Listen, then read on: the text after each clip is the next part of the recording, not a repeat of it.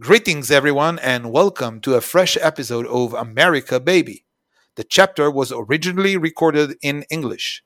This podcast is sponsored by Litchi Translation, a leading agency based in Israel offering translation and interpretation services in all languages. For any inquiries, please contact them at www.litchitranslations.com.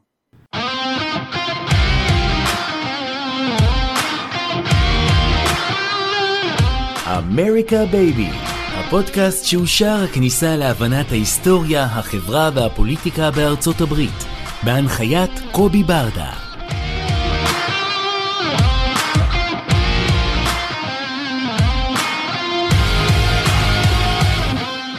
First, allow me to introduce our very, very special guest, Dr. Dara Horn. She is the author of six books, two are translated to Hebrew so far. The most recent book is People Love Dead Jews, the previous books are all novels, are connected to Jewish culture and history. She has a PhD in Yiddish and Hebrew. Welcome. And before we started the episode, I told you that your book changed my life. And uh, I really, really wanted to uh, be able to talk with you on my podcast. And I'm so happy that you're replying me directly and telling me, let's go for it. So, first, let me thank you. Well, thank you so much for having me. I'm really, really delighted to be here. So, um, I'm trying uh, to be a little bit provocative because your book is provocative itself. So, uh, uh, and and as you already explore, and as you as you already know, we Israelis like the Tachles, the Dugri. We're, we're, we're and I and in that sense, your book is not Jewish American. I would say it's Israeli written in English uh, in many ways. And I put myself a few questions that I really wanted to ask you, but uh, we can reflect later during the conversation or something of that nature, just to make sure that uh, people could know if they did not read the book. And we will have a, a link directly to the book so people will be able to, able to purchase it. So my first my first question to you is throughout your book, you present a compelling argument that resonates strongly addressing the nation of people like the Jews. As you've explored this concept in a direct and tough breaking manner, I'm curious to learn about the feedback you've received from both Jewish and non Jewish readers. How have they responded to this indictment against humanity eventually in many ways? And what kind of discussions or insights have you got from those interactions with people? Um, well yes it's been a kind of wild ride since this book came out. Um, so just the premise of the book i mean yes the title is very provocative as you said um, i still can't believe my publisher let me keep this title um, you know and uh, the premise of the book is really it's there's two pieces to it that go throughout the book and throughout the different stories I tell in the book. One premise is that people tell stories about dead Jews that make them feel better about themselves. And the other aspect of it is that living Jews have to erase themselves in order to gain public respect. So those are sort of the two elements that are woven through the books for, for people who haven't read it and just heard the title. That's kind of the premise. And I explore this dynamic of uh, the role that dead Jews play in a wider world's imagination. And I explore it in many different places in the world, and, and but it is largely focused on the United States. Um, in terms of responses to the book, there's sort of two different responses that I get. And what has really encouraged me has been the response from non Jewish readers. What I've discovered is that there is a lot more ignorance than malice. There are a whole lot of people with a lot of goodwill who really want to be, um, as people now say in America, good allies. you know, good allies to minorities is like, you know, there are a lot of people who want to do that and really kind of don't know how. Um, they don't have the language or the terms for it. Um, and I have, and I speak a lot to, uh, to sort of general audiences, which are, you know, in America are mostly non-Jews. And also I've even spoken, um, you know, I've been on Christian TV stations and podcasts and things like that in other non-Jewish minority communities. And I've also done, you know, I speak a lot at universities. I speak at sometimes at corporations. Um, so I've I've done, and uh, I recently was one of the people involved in advising the White House on their plan. Oh, the new yes, yeah, I mean, I'm, initiative. I'm not, yeah, I mean, I I don't want to exaggerate. I, I was one of like a thousand people they consulted, um, but you know, they were there were a lot of people who were looking for my thoughts about this, and it's been at that part's been really encouraging because I've met a lot of people who have an enormous amount of goodwill. I really want to sort of do the right thing, and and also just there's a lot of ignorance, and to me that's an opportunity. What has made me incredibly depressed is the response I've gotten from Jewish readers because the response I've gotten from Jewish readers, and and I'm talking about people from all different walks of life, so people who are completely secular, people who are like black hat Haredi, um, you know, people, everyone in between, people from big Jewish communities, people from small ones, people from the United States, people from other countries, old people, young people, and they're all they all say to me exactly the same thing. And either they come up to me and they speak to me when I do a public event, or they write to me online, or sometimes I even get letters, and they all say exactly the same thing. They say, I feel I have, they say this, they say, I, I felt uncomfortable my whole life and I never understood why. This book articulated this for me. Thank you. And then they say, I never told anyone this before, but. And then they tell me a horror story from their own life of their own experiences with anti Semitism. And then they say, Thanks for writing your book. And then sometimes they say, Can you help? And it's just been very devastating for me because I wrote this book as an intellectual exercise. It's not about my personal life. And though your personal life is is right there all across the bit, book. A little bit, but not really. I mean, it isn't about sort of like, oh, here's all these horrible things that happened yeah. to me. It isn't. No, no. Um, I mean, you're right that I'm a character in the book. I'm sort of exploring these things, yeah. but it's not, you know, it's not about, oh, here's all these terrible things that happened to me. But my readers have just like poured out their hearts to me with these like horrible things they've been experiencing. I didn't realize how big a problem this was. Because and and you know, I mean we hear about things when there's a violent attack or something like that. Uh, what I've discovered is that there's a lot we don't hear about. Um, and that's been really, really upsetting and disturbing. Um, the positive side is that from my non-Jewish readers, I, I, I feel like there are there are possibilities and opportunities because I've even gotten letters um, and you know emails and letters and things like that from people who have written to me saying I'm a recovering anti-Semite. Oh my god! You know, your book changed this for me. Wow.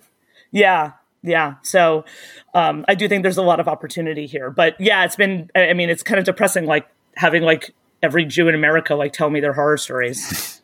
like I'm not a therapist, and uh, for a while I felt very uh, uncomfortable with that. And uh though that book that book is kind of a therapy uh, uh, you know as i i reflected to you when once i got to read that it, it is it is a very strong therapy even for israeli. I mean it's uh, even if that's not what you meant to do it's exactly that's why the book is is so articulate because it is you know you you're using your expertise both as a novelist from one hand and as a researcher scholar on the other hand and you build it up so right the arguments are are just right there and and it is brought to you in a you know in a novel way you just found the component and and it's you know at least for me it really touched me deep. So I, I, am you know, it's it's obvious what you're telling me about other people living there, coming to you and telling, you know, you're my therapist. So. well, but my problem is like I don't feel like I can help them. I mean, this is a bigger problem. I mean, you know, and now I've thought about it more, but you know, when people come to me and ask me if I can help I, it's I don't. I mean, I don't know, right? I mean, and also the funny, you know, people, and often they'll ask me if I can help with their personal problems sometimes, but then, or they'll ask me for advice. But then also when I do public events, people will ask me, you know, what's your solution to this problem? And, you know, my extremely tasteless and rude response to that is, you know, did you want me to come up with the final solution to the Jewish I thought you're you're very Israeli. You're that's not an American. that's great. I would yeah, I'm, I'm, I'm, all about taste. Yeah, I'm, I'm classy. So yeah, I mean, but but I mean, I'm sort of, I mean, obviously, I'm being really obnoxious about it. But I mean, you know, they're like, I expect, you know, they're they people are like genuinely like, you know, you're going to solve this three thousand year old problem for me. Not really. Oh, so in your so you, in your book, you really successfully you know, waving together thousands of years of history from around the world, shedding light on presence and former anti-Semitic, all the various form of it. You also exploring the connection between anti-Zionism and anti-Semitic, which raises the interesting question for me as an Israeli. I'm curious to hear your thoughts on, orga- on organizations such as Voice for Peace or other vocally criticizing organ- Jewish organization against Israel. Do you believe that individuals can, in a way, distance themselves, you know, put the, you know, through their own identity or activity supporting strong measure, measures such as a call for BDS against Israel, or do you consider as a legitimate form of criticism concerning that self criticism as a Jew, which is deeply rooted in, as you explain very well in your book, in the Jewish, uh, you know, uh, way of, of of living. You know, the whole thing of self putting yourself under the microscope and trying to understand what was wrong. Yes. Well, so I have a lot I could say about this. um, you know, so there's a problem in uh, a lot of contexts in the United States where when there are you know conversations about Israel have absolutely nothing to do with like a real place called Israel. Mm-hmm. They're unrelated to anybody in the Middle East. It's you know it's just about people here, and so you know I mean then a lot of that you know that's you know what that's something I've discovered is you know there's a lot of um I don't understand why we you know it's like when 15 year old girl posts Shabbat Shalom on TikTok and then it's like flooded with trolls who are like, you know, hashtag free Palestine, you, you know, bitch or whatever. whatever. Yeah. Yeah. Mm-hmm. Like whatever rude words. Yeah. There's nothing in that conversation that has anything to do with a, an actual place called Israel. Mm-hmm. And I don't know why we have to pretend that it does.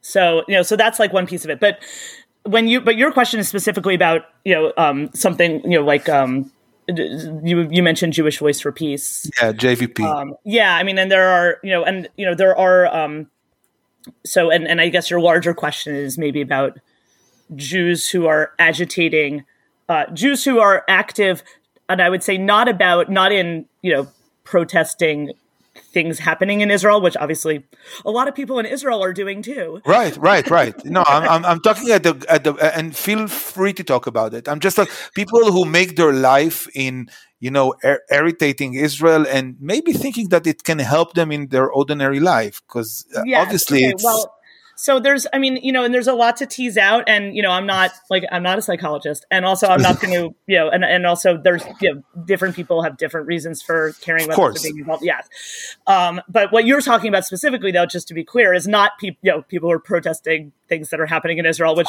you know as we know many people in israel are also doing. Um, what you're talking about is people who are like uh, objecting to the idea of a jewish state.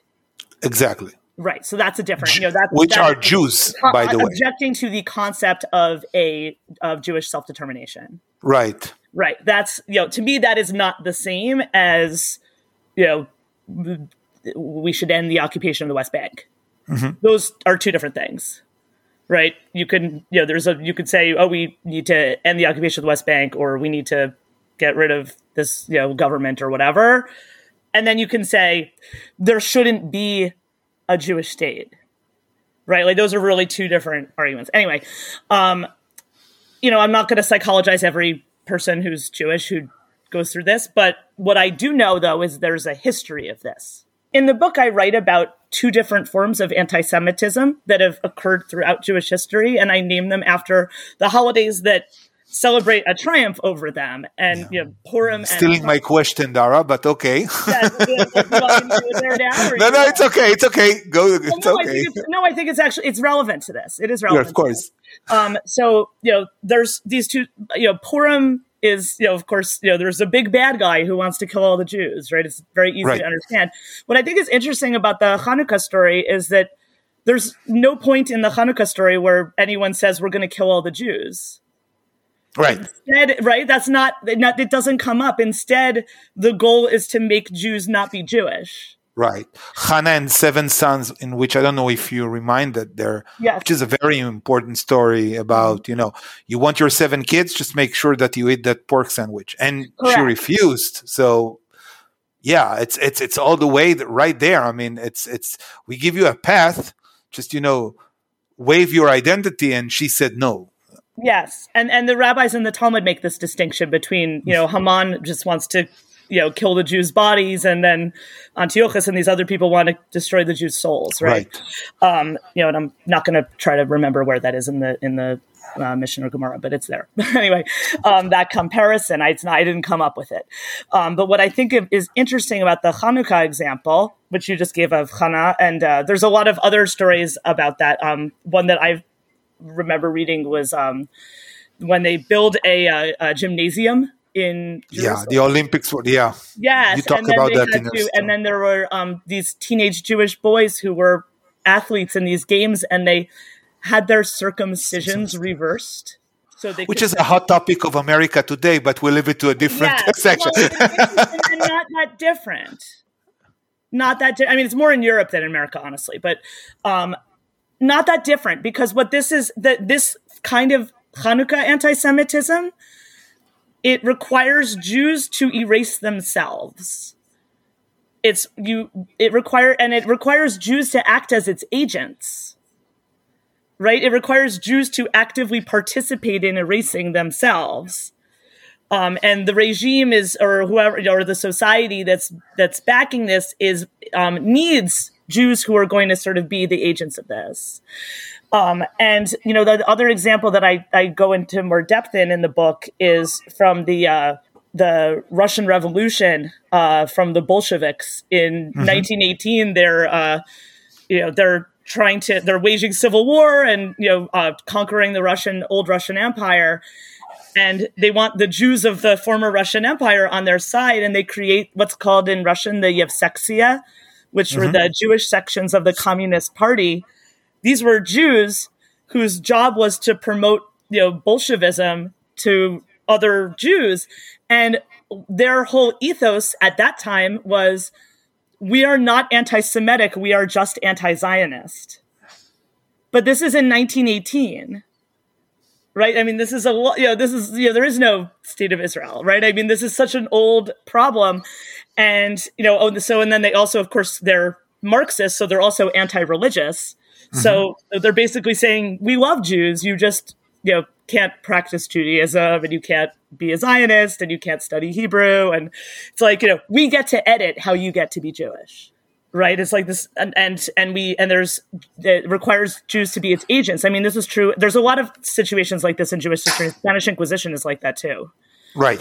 Yeah. So, I mean, and there's, you can think of a lot of examples like that. Um, and I do think that there is that component of self erasure that is, part it's a form of anti-semitism where and the way it works psychologically is that anti-semitism becomes internalized um, you know it's like basically the society around you is sending a message that there's some aspect of being jewish that's gross and disgusting and then that you're getting that message and depending on how much you're exposed to that message you know you you also accept it um, so it's like you know in the time of Hanukkah, maybe the thing that was gross was, you know, circumcision. And then you see that still again in, I mean, that, that's still a thing now. I could talk about it in Europe. And, um, you know, so now, you know, you could think about in certain circles today that, you know, any kind of nationalism is the thing that's gross and disgusting, and we want to get away from it. Um, so there's this requirement. Though, by the way, in the, in Europe, they're using in, in right, they're using in in Europe in a very articulate manners, if you may. For instance, they say, you know, uh, you do not want to harm a baby when he cannot raise his voice, is he cannot speak. It is harmless, and you do that, you know, in that aspect. Or uh, slaughtering the cow in in, kosher way it means that it is uh, highly, which by the way is not true because he bleed to death very fast. Uh, the way it's being, you know, I mean, none of these things are true right? I so, mean, yeah, but they're trying to wrap it, you know, in in in scientific. Uh, well, it's not even scientific; it's wrapping it in universal. universal right wrapping it i mean and and, and th- this is a very consistent throughout jewish history you know i mean it, it was you know in order to be a good person this is what you have to do and this is some aspect of judaism that is is evil essentially is the message there's a book by a historian at university of chicago david nirenberg it's called anti-judaism the western tradition and he taught his whole argument in that book is that Western societies have defined themselves against what they what they call Judaism. You know, it's like basically what we are is not Jewish. And I mean, he talks about it with Christianity and Islam, but he also talks about it in the ancient world, like in you know ancient Egypt and in Persia and in ancient Greece, and um, how these societies define themselves against Judaism. And so it's whatever is and and the basically it's the society wants to promote whatever their idea is that they feel is universal right? I mean and it just depends where you are in what period in history where what is that universal thing that we all have to believe in in order to be a good person? Is it that jesus is god right i mean is it that you know there's you know this, you have to eat a certain kind of food is that you have to dress a certain kind of way i mean you know there's all kinds of you know it's those things are usually actually pretty arbitrary and yet we are told by this dominant society that they're universal. Um, and, you know, and you can make an argument for each of those things why here's why it is good and just and right. And Judaism is evil and stupid and bad or whatever. I mean, but it, and this is just ridiculous. I mean, and the reality is that Judaism is the counterculture that goes through the whole history of the West and often challenges the history of the West. And people are very, very uncomfortable with that challenge and that's kind of what is really become really clear to me and i think when you're living inside that like you don't even see that you don't even know that that's what you're living inside right? It's like a fish being in water and then you know there's a joke about two fish are swimming and one says how's the water today? and the other one says what's water? Right? I mean it's yeah. just when you're living in that world you just don't even realize so you, don't that, right. yeah, it doesn't have to be that way. It's fascinating. Uh, so I want to take you to the beginning of your book. Okay, so you recount your experience as a teenager traveling to Tennessee, sharing a room with two Christian girls who exposed Nazi theories about Jews. Later in the book, you describe conversation with your kid following the Tree of Life massacre and the one that there was in San Diego, reflecting on your experience as a Jew in America. In moments like this, do you ever find yourself grappling with the fear that a severe persecution of American Jews could occur? Or do you perceive it more as a cloud of unease disconnected from the broader public consensus? consensus, consensus? Are you asking me, like, you know, do I think there's going to be some if I, I, will tell in America at some point or something like that. Is that I will tell I will tell you that in in from my point of view. Okay. Okay. When I was in 2017 an MA uh, grad student, uh, in the Ruderman program, which is uh, uh, focusing on, on, on the Jewish Jewry in America, uh, in the University of Haifa. Uh, we hosted uh, uh a bunch of uh, elite students uh, from Brandeis that were accredited for um, being the next generation of the Jewish leadership. I don't forget, I don't remember the name of the program, but it was our counterparts in Brandeis. And I remember sitting and talking that was 2017 so it was before the tree of life and everything related to that okay which is very important to emphasize but after the, the, nazis in uh, yeah charlottesville yeah. we were talking about israel the importance of israel to, you know to, to diaspora and obviously as every time that israeli you know talking about that. He says, you know, we're kind of your insurance here. We preserving your insurance. If God forbid something happens to you, you can always flee. She, she looked at me, you know, I, I don't exactly know what was, you know, the look to describe it, but she was just like, you know, we live here 250 years. Most likely that Israel will be vanished before the Jews of America will be. Do you really believe that you're setting yourself as the insurance policy for Jews.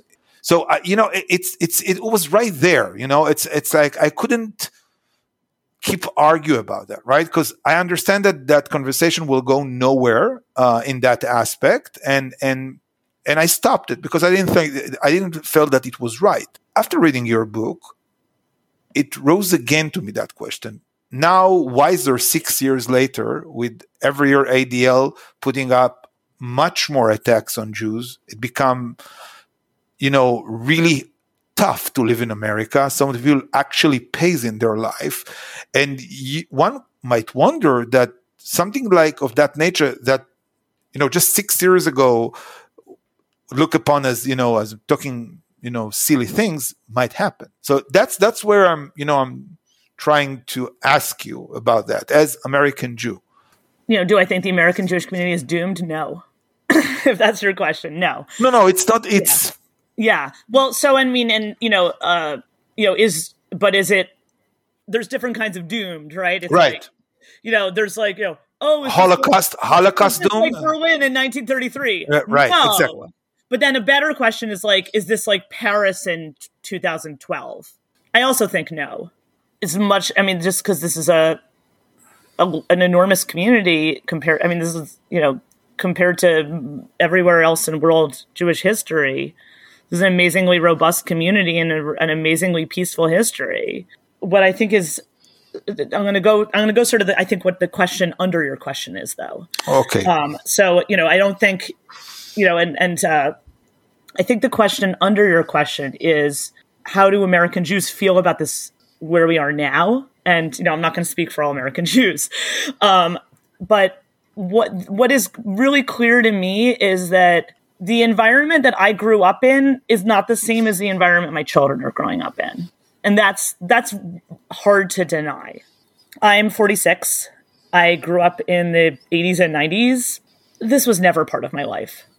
Like, you know, very minor things like what I, you know, the incident I described in the book was like, you know, a crazy thing someone would say to me.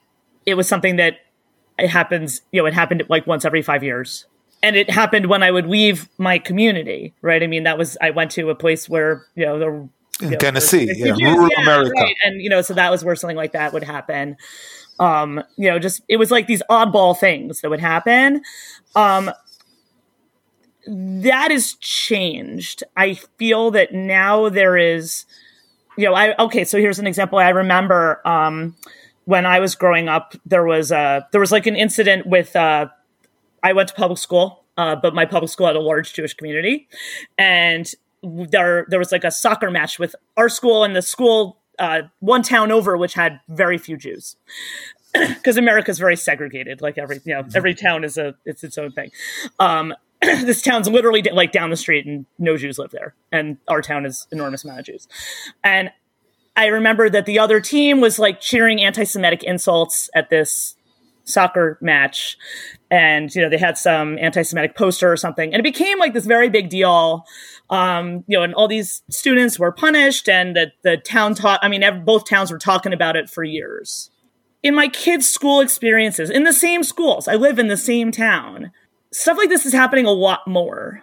Um, to the point where, I mean, the school will still talk about it and the students will still be punished, but it's just like my my kids don't think it's a big deal. Like, you know, when somebody's drawing swastikas in the bathroom. And, you know, and they Because they, they were used to that.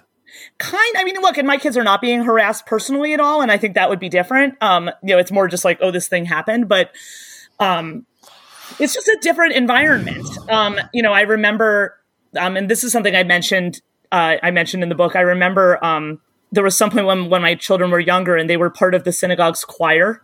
Um, there was like a children's choir in the synagogue, and they used to do a, and they still do this. There's like a they do like a, an interfaith service with the churches in the neighborhood for Thanksgiving. It's an American holiday, and my I was taking my children to this because they were performing in it, and we walked into this church, and I just remember my daughter looking at me and saying like, we can just walk in? I was like, yeah. And then she's like, how come there's no one guarding the door? You know, because synagogues in you know have security yeah, guards. Yeah, but when I was growing up, that was there was much less of that. It was very uncommon. Maybe you had it for the you know for the high holidays or something, but it wasn't a normal thing. Mm-hmm. Um, and you know, the other real big difference is part of, and it's hard to say how much has changed and how much we're just seeing more of. Um, because I was when I was in college, I used to work at magazines, and this was in the 1990s, so it was still print magazines, and we would get physical print letters to the editor. Um, and one of, you know, I was like just the summer job at the magazine, and one of my you know the crummy jobs they give to those student people was um, I had to read all the letters to the editor. You know, we'd get hundreds of letters, and I would have to read all of them and then you know give 20 of them to the real editor to decide which ones to publish. And mm-hmm. I remember that we got all these anti Semitic letters frequently, but we didn't publish them. So the readers of the magazine didn't see them, only I saw them. But, but now, now, in Facebook and, yeah, and Twitter, and, online, like I mean, my kids see this yeah. stuff all the time, and like you know, so like my kids, like when growing up, I would never have seen this because I would have read a magazine and I only saw what mm-hmm. was in the magazine. Right. My kids now see like all kinds of garbage online, so that's that's different. Um, so, but what I think though, honestly, is that I honestly see it sadly. Um, I don't see it as this like new dark turn. I kind of see it as a regression to a norm. I mm-hmm. think that the era that I grew up in was not normal.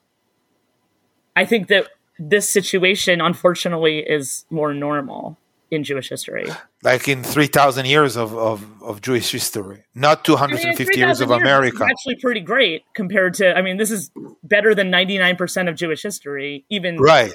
Yeah. And it isn't, I mean, and honestly, like, you know, it, it isn't a situation where people are like living in fear. It isn't even like, you know, Paris 10 years ago. I mean, it isn't really like that situation. Um, but I do think I do think that what's different is that people are making choices of how they are Jewish in public in a way that they maybe wouldn't have when I was growing up. Right. So you're talking about Gen Z. Let me try to focus you on a question uh, related to that. Uh, in the past few years, we've presented significant changes for the relationship between Israel and the Jewish Jewry. On one hand, religious influence has grown in Israel.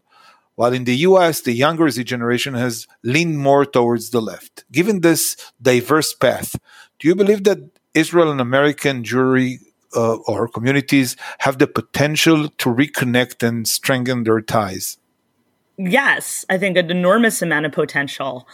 And I think that there's a lot of opportunity because I do think that there's a lot of interest. And I think that what's surprising to me is that there isn't, there, there's very limited opportunities. Um, I mean, you should say. I mean, it sounds like there. It seems like there's a lot. Like you know, there's this like a uh, Taglit uh, mm-hmm. birthright mm-hmm. program and things like that, which didn't exist when I was uh, when I was that age. Um, but I think that there's things that are not being exploited. One thing that bothers me is um, the lack of teaching Hebrew. Um, my children go to public school, and so I have uh, tutors who teach them Hebrew privately it was so hard to find someone who would do that. Um, it was so hard to find online resources for that. I, it was kind of ridiculous how difficult that was to find. And it shouldn't have been. Um, you know, that was, you know, I feel like there should be a lot more opportunities for those kinds of things. Um, I also think that there's a lot more cooperation that could be happening between Israeli and American institutions. And I do think it's starting to happen. Um, I've been in rooms where those conversations are happening.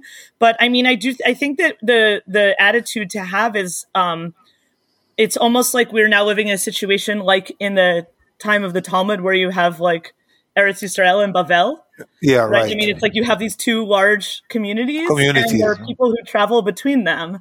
Um, but I do think that there needs to be more, um, you know, translation in both directions, um, and I do think that that's starting to happen. But you know, the the larger question is something more about American. You said, oh, American, you know, younger people are moving more to the left. Yeah, I mean, I don't know if that's true. Um, I mean, you're, you know, people who study dem- demographics can tell you that. Uh, I think people also move to the left when they're younger and move to the right when they're older. And I mean, I think that these things change and what it means to be on the right or the left changes. But um, I think that there's a larger problem, which is, you know, the problem that's always been true for the last, you know, generation in the United States, which is that you know, the, there's huge numbers of American Jews who like have no Jewish education at all.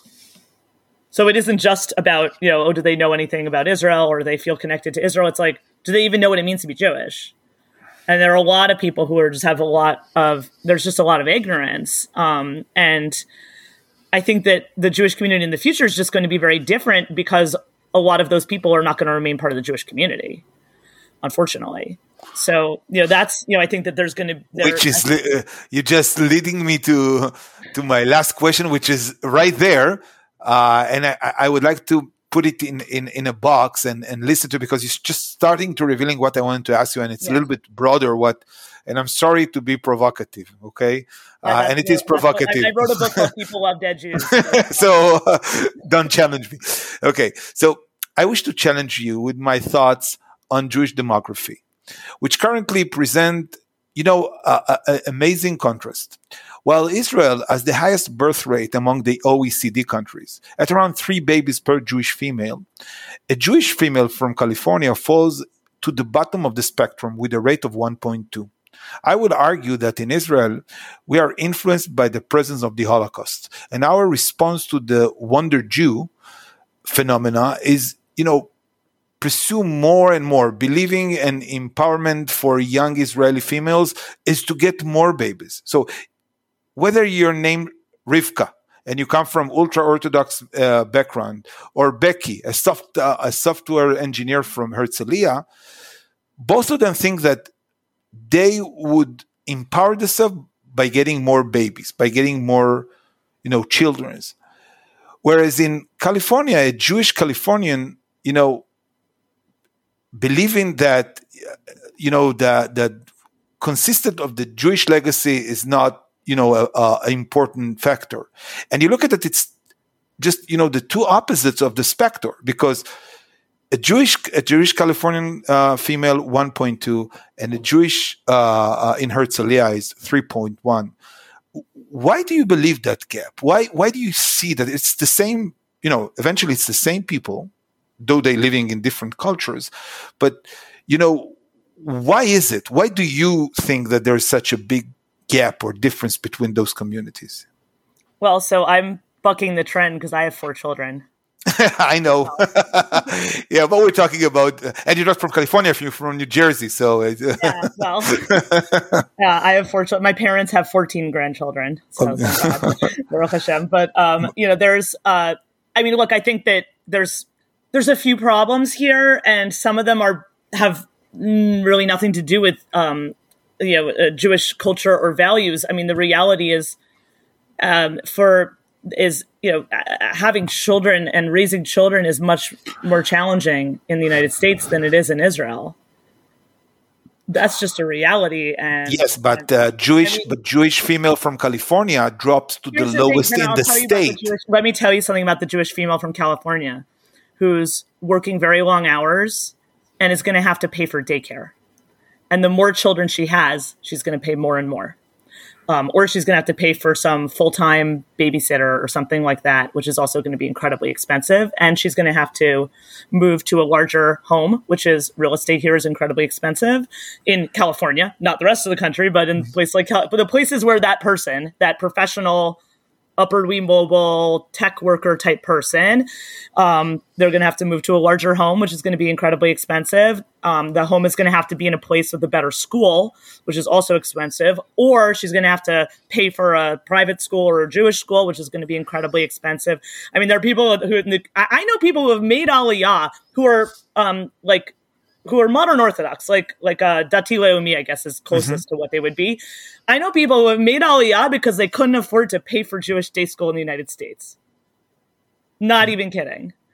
Like people have said, like you know, Jewish day school tuition is like the biggest uh, birth control for, for people who for people who would send their children to Jewish school. So it's a lot of these people. A lot of these people would maybe not wouldn't have sent their kids to Jewish school anyway. Um, but there's a reality, which is that you know, raising specifically raising Jewishly educated children. I wouldn't even say religious, but like raising children who are going to have a Jewish education is very expensive in the United States. So that, you know, and, and not just expensive in money, but in terms of time. Because, you know, to be present to, there's all kinds of, I mean, we live in a suburban community here where like you have to be able to drive to go from one place to another. Kids not, a 10 year old child is not going to drive themselves to, you know their after school program. Uh, you know what i'm saying? Like there's there's all kind for if you're living that kind of life if you're living a life in you know one of these areas where these high powered professionals live.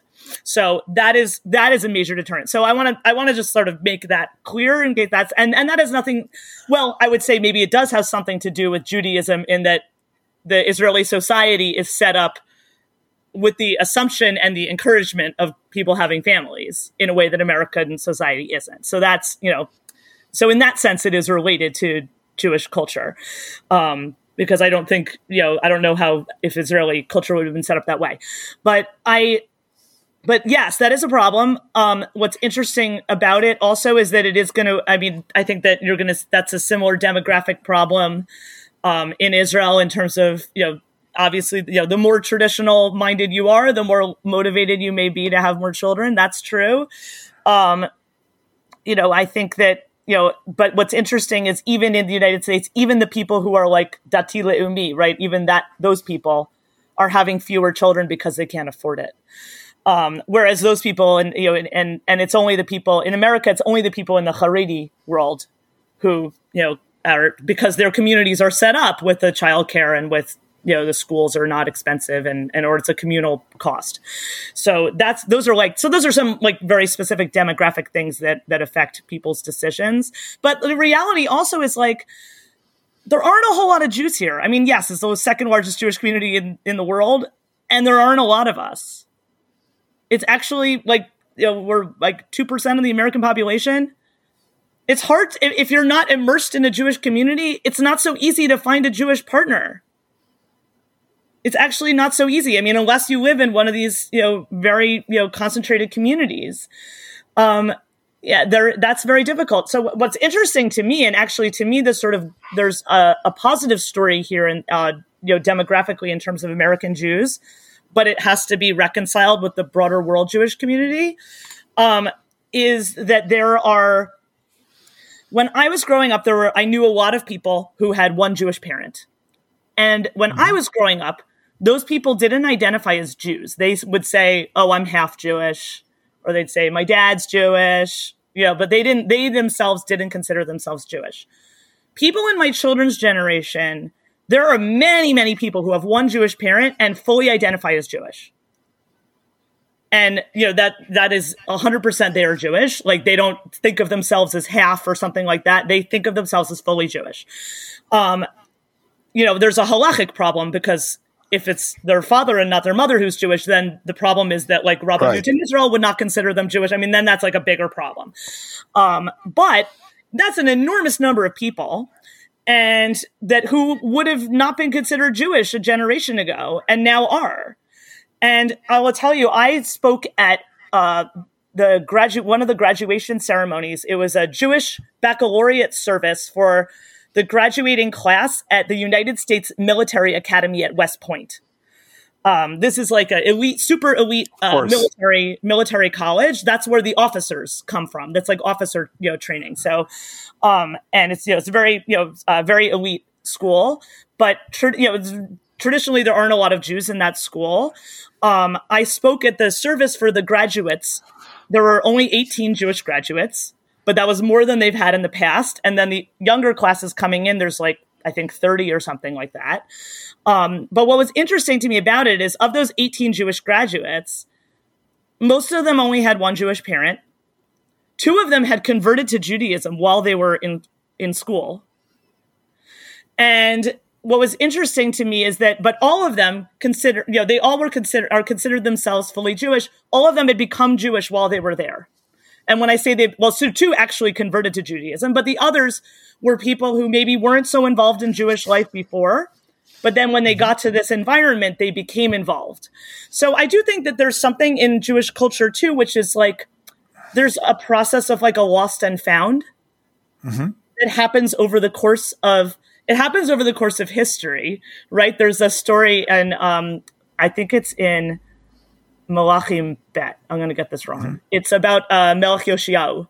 Um, when he finds this, like, uh, he finds this sefer in the Beit Hamikdash, mm-hmm. right? And then they say, like, the and the sefer, it's it's the it's the Torah, and he finds this sefer and he says, "Oh, we haven't celebrated Pesach in 400 years," and it's like. It's kind of hard to believe that they didn't celebrate Pesach for 400 years, but apparently, right? I mean, and then, you know, so I mean, American Jews have celebrated Pesach for you know longer than they did in Yoshiyahu's reign. So it's like a lost and found. There's this process of like you lose it and you find it again, and I think that happens in people's lives also.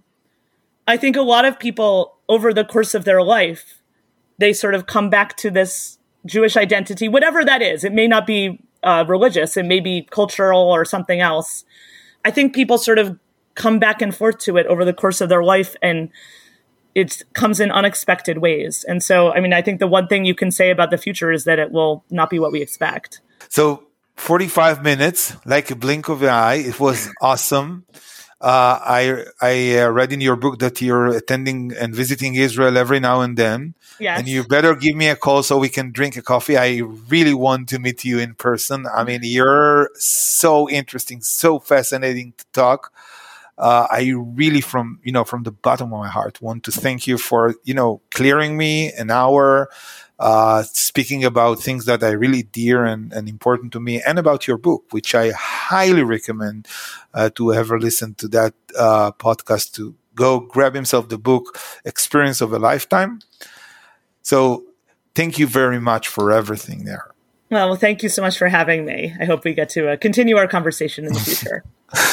Thank you very much. God bless. תודה רבה שהאזנתם לפרק הזה.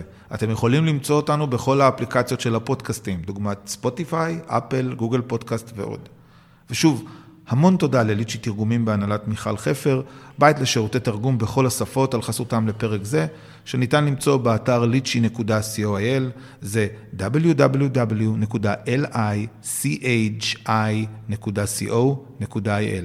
תודה מיוחדת לחברת הפודקסייה בניהולו של שלום סיונוב על הפקת הפודקאסט הזה. נתראה בפרק הבא.